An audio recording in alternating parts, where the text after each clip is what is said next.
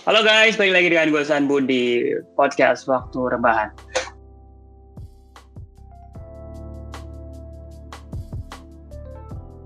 Hari ini gue kedatangan temen gue dari Farm ID. Kalau melihat Instagram gue, kadang-kadang gue juga suka nge-like postingan-postingan dari Infarm ID. Nah, sekarang gue mau wawancara temen gue yang memang berkecimpung di dunianya urban farming atau di Infarm ID ini. Ada siapa nih sebagai bintang tamu gue sekarang? Kenalin dong mas, siapa dan sibukannya apa? Yo, sebelumnya thank you Bet udah diundang ke podcastnya. Wah keren banget nih. Nah, uh, perkenalan ya, nama saya Dewa. Dewa saya dari Surabaya. Nah, udah sekarang kesibukannya sih di inform.id sebagai ya pembantu umum. Oh, pembantu umum. Oke, jadi Mas Dewa, Inform ini apa sih? Inform ID ini apa sih sebenarnya?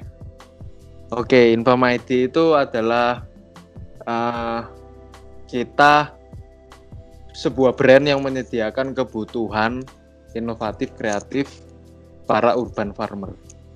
Jadi kita uh, dari inform.id itu kita punya visi ingin membuat komunitas agribisnis atau agribisnis itu di bidang pertanian ya itu terbesar se Indonesia dan pengennya se Asia Tenggara. Nah, lewat apa? Lewat urban farming atau pertanian kota. Jadi pertanian yang kita kenal selama ini nggak cuman bisa dilakuin di desa-desa aja atau di lahan yang besar aja, tapi bisa dilakukan di kota-kota bahkan di apartemen, di kos-kosan itu kita bisa melakukan pertanian. Nah itu pengennya kayak gitu. Hmm. Terus dukungannya dari Infarm ID ini dia sebagai penyedia apanya nih? Penyedia peralatannya juga edukasinya. Jadi oh, uh, semuanya ya? Ya, kalau uh, yang lain ya toko-toko lain itu biasanya menyediakan peralatan aja, tapi mereka nggak membimbing atau mereka nggak ngajarin gimana caranya supaya si customer ini benar-benar bisa panen. Tapi itu nggak terjadi di di infam.id karena kami pinginnya pinginnya mereka selain membeli produk dari kami, kami dapat keuntungan, mereka juga untung. Untungnya apa? Bisa panen. Nah, jadi setelah mereka beli, kami didik sampai bisa panen. Bahkan kami juga ada grupnya, komunitas. Itu orang-orang yang sudah beli produk kami, itu kami masukkan komunitas, itu di Telegram. Sudah ada hampir 5000 Wow. Berarti habis beli itu otomatis masuk ke grup itu? Yes, benar. Dan wow. kita uh, update materi setiap hari, terus mereka konsultasi misal Mas tanaman saya kok gini. Nah itu saya kami kami ada uh, tim untuk membalesi itu. Timnya ya tentunya tim yang ahli. Ada sarjana pertaniannya juga beberapa. Kayak gitu, wow, keren juga sih. Berarti enggak sih kalau uh, yang saya tangkap di sini berarti di si Infarm ID ini bukan cuma jualan tapi juga mengedukasi. Berarti gitu kan ya? Yes, benar banget, benar banget. Oh ini keren. Dan di dalam grup itu tadi si Mas Dewa ini bilang 500 lebih. 5000. Wow, 5000 malah. Ini ya. kalau misalnya ada pertanyaan semuanya kejawab semua 5000 orang ini. Ah, tentu enggak. hmm. Ya, jadi Terus jadi gini, gimana tuh? Jadi gini, di grup itu sebenarnya ada dua ya. Grup yang untuk materi itu yes. uh, nggak bisa anggota nggak bisa komen, tapi kita bisa masukin materi di sana, bisa posting-posting materi. Itu grup yang pertama. Grup yang kedua itu untuk interaksi, jadi semuanya bisa komen.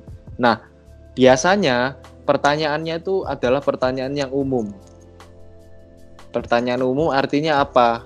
Sering sekali ditanyain. Kenapa? Karena mayoritas yang berada di sana itu semua pemula. Jadi hmm. permasalahannya ya hampir sama. Nah, kalau ada pertanyaannya yang nggak kejawab gimana? Biasanya ada pertanyaan lain yang hampir sama kayak gitu, Bet. Nah, jadi di grup kita ya, itu setiap pertanyaan itu akan dikasih rangkumannya per hari. Jadi hmm. misal uh, rangkuman uh, pertanyaan dan jawaban di hari Rabu misal. Nah, nanti di, di, di breakdown ke bawah gitu. Pertanyaan apa, jawaban apa. Pertanyaan apa, jawaban apa. Nah, kalau yang tertinggal nggak bisa kita jawab, kan pasti ter, pasti ada aja yang ketinggalan karena kan segitu hmm. banyaknya. Nah, itu bisa lihat di summary-nya atau bisa lihat langsung akses di materinya. Biasanya juga kita ada mention. Jadi kalau mau tanya Arjen bisa pakai hashtag tanya Mas Bon gitu. Mas Bon itu salah satu partner saya yang itu dia megang bagian edukasinya atau bagian uh, bagian terpisah dari infam yang kita penjualan peralatan. Jadi bagian edukasi itu bagian independennya Infam kayak gitu. Oh oke, okay. jatuhnya kalau yang saya pikir ini kayak komunitas ya. Bahkan di situ pun berarti teman-teman yang baru masuk ke situ juga bisa saling jawab pertanyaan-pertanyaan dari yang yang datang ke situ. Bukan cuma teman-teman dari Infam ID doang. Bener. Bahkan hmm. uh, dari kita awal buka itu kan sudah buka komunitasnya maksudnya itu sudah hmm. empat bulan lah, baru empat bulan Nah itu yang sudah gabung di bulan-bulan pertama itu sudah jadi expert malah. Jadi kadang kita terbantu dengan mereka yang bantu jawab. Dan bantu jawab pun itu ada juga hashtagnya. Hashtag bantu jawab gitu. Jadi kita bisa nge-track itu berapa orang-orang yang bantu jawab dan nanti ya rencana sih sudah emang sudah pernah kita uh, sudah pernah kita event ini lakuin sering tapi sempat berhenti yaitu yang sering-sering bantu jawab itu akan dapat giveaway dari kami benih ataupun pupuk nutrisi dari Infam kayak gitu. Wow, ini uh, ide bagus sih, strateginya bagus banget. Bukan cuma untuk maksudnya di sini uh, poin utamanya bukan cuma men menarik uh, benefit, tapi juga hmm. mengedukasi. Dan di sini juga nggak bikin orang jadi antusias untuk bertanya ataupun menjawab pertanyaan orang lain. Ya, yes, yes, yes. keren banget. Dan juga kalau boleh tahu nih mas, di dalam uh, komunitas atau si grup Telegram ini itu lokasinya di mana aja? Apakah sudah uh, menjalar di seluruh Indonesia ataukah di daerah? Ini kan saya tahunya kan uh, mas ada di daerah Jawa Timur ya. Apakah ini sudah mengindonesia ataukah hanya di daerah Jawa Timur aja? Oh enggak, jadi kami udah di seluruh Indonesia karena uh, untuk uh, pengiriman juga kan uh, zaman sekarang kan mudah banget ya ekspedisi ya. di mana-mana. Jadi hmm. ya kita bisa menjangkau seluruh Indonesia. Otomatis uh, orang-orang yang ada di komunitas itu ya seluruh Indonesia gitu. Oh, oke okay, oke. Okay. Terus kalau misalnya ada dari salah satu dari teman-teman di grup itu yang bertanya dan kemungkinan butuh bantuan untuk didatangi, bisa biasanya datang juga nggak? Nah itu kita agak minimalisir ya karena hmm. Uh, sekarang kan juga pandemi ya Bet ya. Yep. Jadi hmm. kita terhalang itu. Padahal waktu awal-awal saya mendesain itu komunitas nanti akan arahnya seperti apa itu ada satu event kita gathering. Jadi hmm. waktu infam gathering Jawa Barat. Nah, nanti akan mendatangi salah satu rumah ya, salah satu rumah uh, anggota di komunitas itu yang dia sudah bercocok tanam. Nah, nanti kumpul di sana. Nah, desainnya sep seperti itu karena banyak sekali emang requestnya bed untuk mm. main infam ke Bali kapan gitu. Itu banyak sekali, banyak. Ke oh. sini kapan kayak gitu. Saya di Surabaya juga Kak, mampir dong. Nah, itu enggak bisa tetap karena ya kondisi pandemi ini. Tapi berarti kalau misalnya udah gak pandemi bisa lah ya kayak ke mana ke mana ke mana. Gitu. Bisa bisa karena uh, di Infam itu kami percaya bahwa sebuah brand itu uh, harus ada recurring namanya atau perawatan ya. Hmm. Perawatan itu ya perawatan terhadap komunitas agar agar brand itu tetap diingat sama komunitas dan nggak nggak ngecewain. Ya, hmm. Ya itu sih saya kami saya pribadi sih terinspirasi dari Apple memang. Itu panutan oh. sekali sih karena hmm. uh, komunitinya gede banget dan luar biasa lah. Nah itu saya pengennya jadi seperti itu. Yap, yap. That's kind of big uh, strategy. Jadi ini menurut saya ini bakalan konsep yang akan membesar sekali karena mulai dari komunitas ntar akan makin besar dari share satu ke share yang lain juga. Ya semoga ini ke depannya jadi tambah bagus lagi ya. Siap. Terus siap. ya saya juga baca nih Mas dari beberapa artikel sih. Saya ngambil salah satunya dari work.com. Disebutin di situ COVID-19 shifts food trends in Southeast Asia. Jadi di artikel itu intinya tuh ngasih tahu kalau misalnya orang-orang Indonesia, Filipina, Singapura sekarang lebih condong untuk konsumsi buah dan sayur dan plus lebih peduli terhadap kesehatan. Ini gara-gara adanya pandemi COVID-19. Dan startup-startup urban farming kayak uh, Veggie Market, terusnya uh, masuk di jajaran yang berimbas positif nih gara-gara si COVID-19 ini. Kalau dari pendapat Mas Dewa sendiri, uh, selaku pebisnis di dunia veggie market dan juga urban farming, gimana? Apakah benar COVID-19 ini berdampak baik ke Infarm ID? Yes, benar sekali.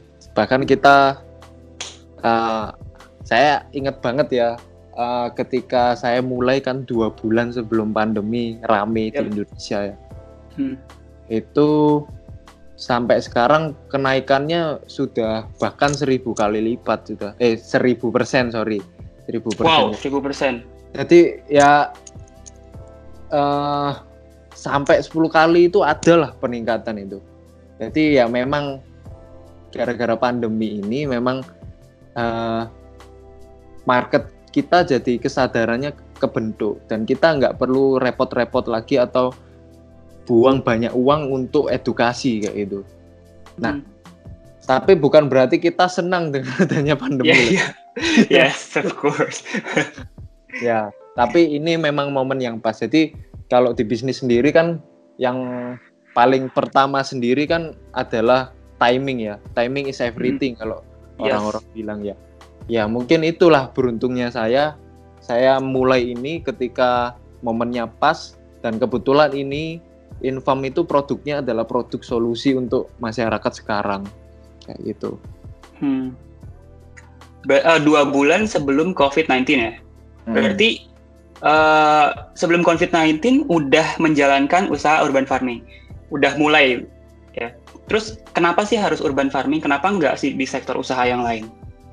Nah, oke okay, kalau ditanya itu itu uh, saya sering bingung jawabnya karena mm-hmm. hmm, saya tertarik ke banyak hal ya Bet ya. Cuman yes nggak ada yang uh, bisa membuat saya benar-benar ya apa ya merasa terpanggil itu sel selain di sektor pertanian ini karena mm-hmm dulu awal-awal memang saya sempat jaga sawah, sempat punya sawah ya.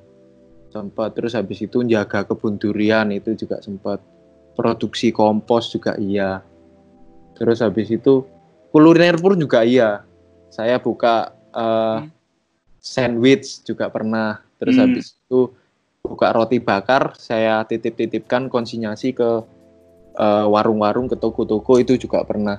Jadi banyak hal yang sudah saya coba dan uh, online shop pun juga saya coba jualan gelang perhiasan. Hmm. Tapi dari ke semua itu selalu saya baliknya itu ya ke dunia pertanian. Dan saya juga memang punya apa ya sesuatu hasrat sih di dunia ini. Saya pengen sukses di bidang ini gitu loh. Nggak tahu kenapanya itu benar-benar nggak tahu pastinya.